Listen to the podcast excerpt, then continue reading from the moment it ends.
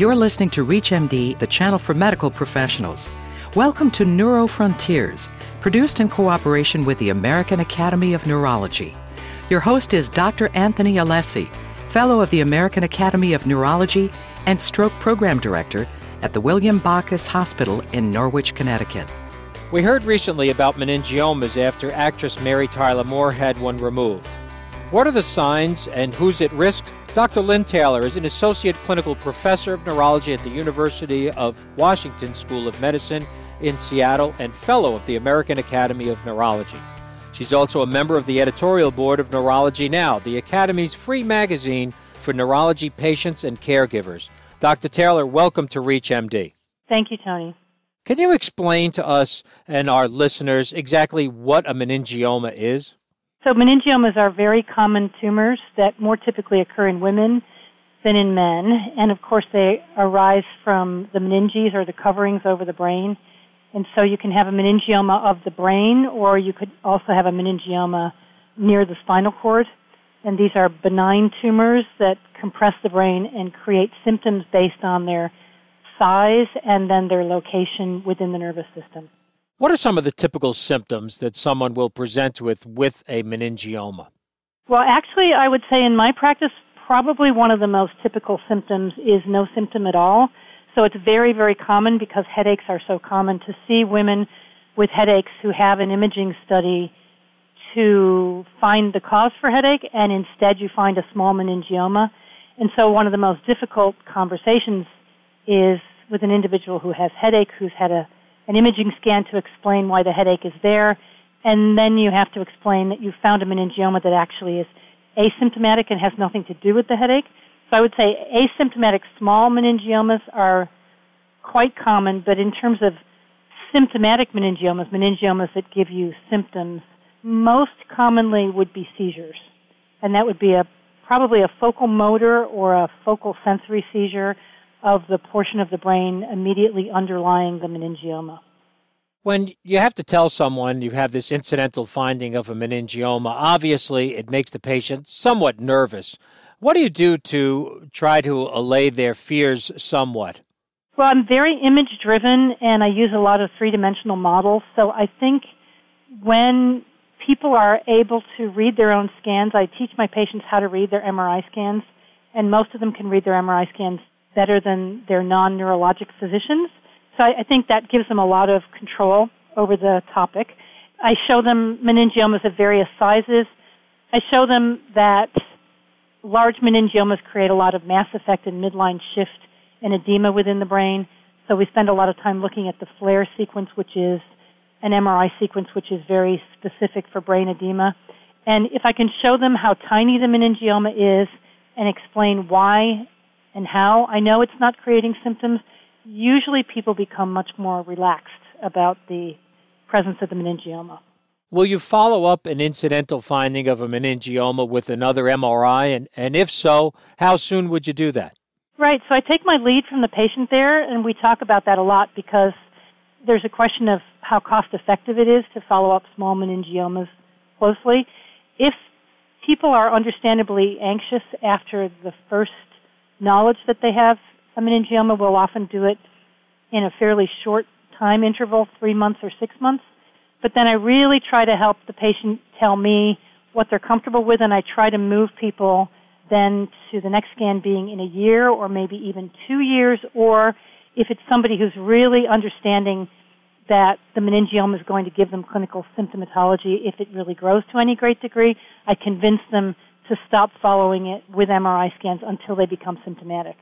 Is there a way of classifying these meningiomas other than benign and malignant?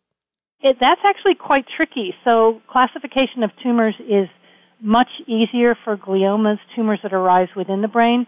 There's not actually very good concordance in the meningioma world between what a meningioma looks like on a slide and how it behaves in a person.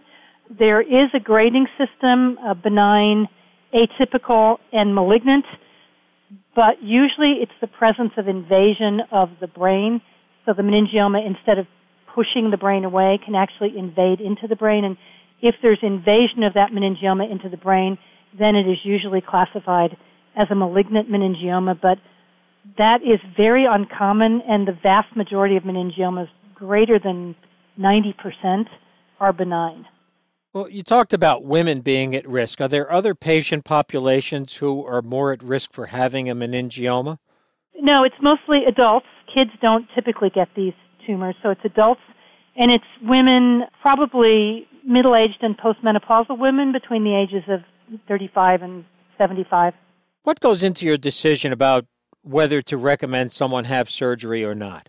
Primarily if they're symptomatic. So it would be very uncommon for me to recommend surgery in somebody who's asymptomatic. So presuming that you've had a seizure or that you have a weak leg or half of your body's numb, some sort of symptom that we can connect to the size and location of the meningioma, and if it's in an easily removable part of the nervous system, so convexity meningiomas, meningiomas that occur basically above the ears, those are usually cured by surgery. So if you were to have a large symptomatic meningioma in that location, we would definitely recommend surgery, whereas if it's a meningioma at the base of the skull, where of course there are a lot of cranial nerves and carotid arteries and vascular structures, we'd be much more likely to recommend either radiation therapy or just observation. Are there any medical conditions that put people at higher risk for a meningioma? Yes, so neurofibromatosis is a genetic and inherited condition where people can get multiple meningiomas. That's probably the most common one. When we think of neurofibromatosis, obviously we think of a more dramatic presentation, but can you see someone presenting with a meningioma and fairly subtle symptoms of neurofibromatosis other than that? Absolutely, yes. And so you have to keep a high index of clinical suspicion. And I would say probably anytime somebody presents with multiple meningiomas, you have to question whether they have neurofibromatosis. And sometimes when they have multiple meningiomas, you could have one large meningioma and then all the other meningiomas could be very tiny, sometimes sub centimeter size. So you really have to look through the scans and scrutinize them very carefully. Dr. Taylor, I'd like to continue with this, but if you're just tuning in, you're listening to Neurofrontiers on ReachMD, the channel for medical professionals. I'm your host, Dr. Anthony Alessi, and joining us to discuss meningiomas is Dr. Lynn Taylor. Dr. Taylor is an associate clinical professor of neurology at the University of Washington School of Medicine in Seattle and fellow of the American Academy of Neurology. Lynn, getting back to the issue of neurofibromatosis, does this in some way affect whether or not surgery is performed? And are there other treatments other than surgery for these meningiomas? I would have to say, in the individual patient involved, most of the time it does not affect our decision to treat that patient. It really has more to do with just the whole family history and patients' concern about their children and their grandchildren and whether they have a condition that they can pass down to others. It doesn't really affect whether I recommend radiosurgery or radiation therapy, surgery or clinical observation. It is possible sometimes for the surgeon to take out multiple meningiomas at the same time. So if the multiple meningiomas are all clustered together, they can actually attempt to take out more than just one. But you might be tempted to do that whether somebody has neurofibromatosis or not. So I, I wouldn't say it really makes that much difference in the individual patient. Let's talk a little bit about radiosurgery for meningiomas. Is it very effective? That's a very good question and a very hard question to answer because when you think about it, meningiomas are generally present for many, many decades. And most of the ways that we evaluate clinical trials is whether a tumor shrinks, whether it vanishes. So to know whether we stabilize the growth of a meningioma really requires clinical trials that go out 20, 30, or 40 years. And obviously, many of us may not still be practicing or even be alive to know whether that treatment was effective. So, clinical trials for meningiomas have been fraught with difficulty because of that long period of observation. So, it's very hard to know. It's certainly true that meningiomas in certain locations in the brain, the parasagittal area between the frontal lobes, actually, patients with tumors in that location, kind of close to a venous drainage area, sometimes they're worse with stereotactic radiotherapy. And I've had a handful of patients who've chosen radiosurgery for a subfrontal meningioma. And what happens there oftentimes is the stereotactic radiosurgery works very well. The tumor starts to shrink, but then you get this pseudo progression change where the tumor rapidly swells, and then you develop edema in both frontal lobes, intractable seizures, epilepsia, partialis continua, or status epilepticus, and I've had a number of patients just develop really uncontrolled brain edema and then ultimately have to go on to surgery. So in some locations, stereotactic radiosurgery is not ideal. In other locations, if the tumor is small, it's an excellent technique. Are there clinical trials ongoing toward the treatment of meningiomas currently? There are. There are not very many. And whenever a patient is interested in looking at a clinical trial for meningioma, we have to always go back to clinicaltrials.gov and see what kind of clinical trials are open at the moment. Hydroxyurea is a chemotherapy drug that has been tried in the past somewhat unsuccessfully for meningioma, and there are a couple of clinical trials right now using hydroxyurea and sort of more newer anti-biological agents like Gleevec to try and affect protein signaling or other ways to slow down the growth of the meningioma, but these are small trials. They accrue maybe 20 patients, and they're not practical for the vast majority of our patients because you have to be able to travel to the institutions that have these clinical trials open at whatever time it is that you search for them. What percentage of your patients actually require treatment for a meningioma?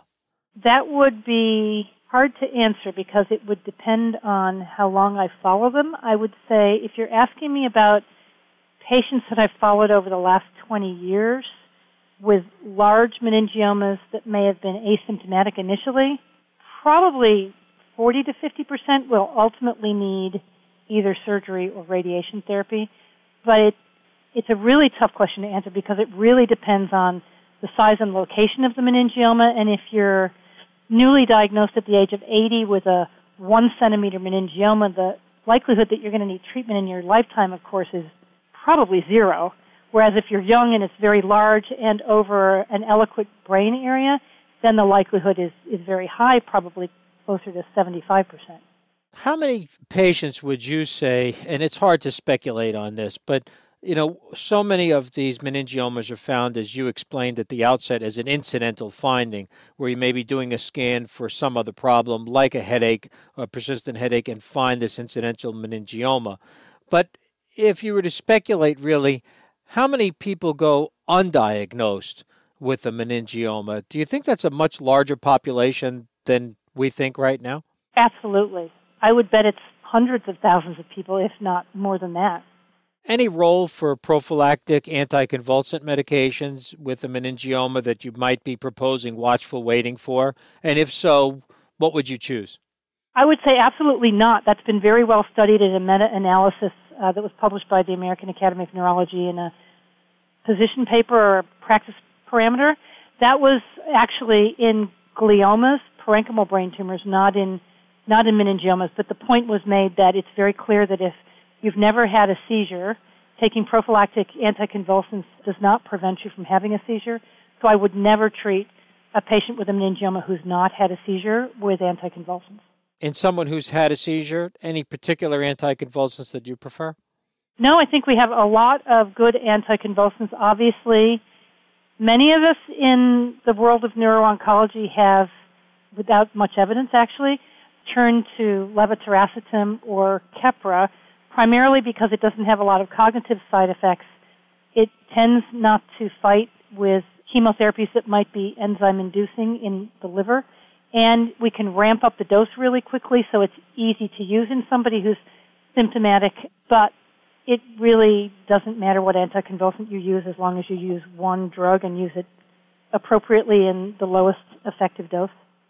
I'd like to thank my guest, Dr. Lynn Taylor, Assistant Professor at the University of Washington School of Medicine in Seattle and member of the editorial board of Neurology Now. Dr. Taylor, thanks again for being our guest today on Neurofrontiers. You're welcome, Tony. You've been listening to Neurofrontiers on ReachMD, the channel for medical professionals. Neurofrontiers is produced in cooperation with the American Academy of Neurology. For more information about this or any other show, please visit ReachMD.com which now features on demand podcasts.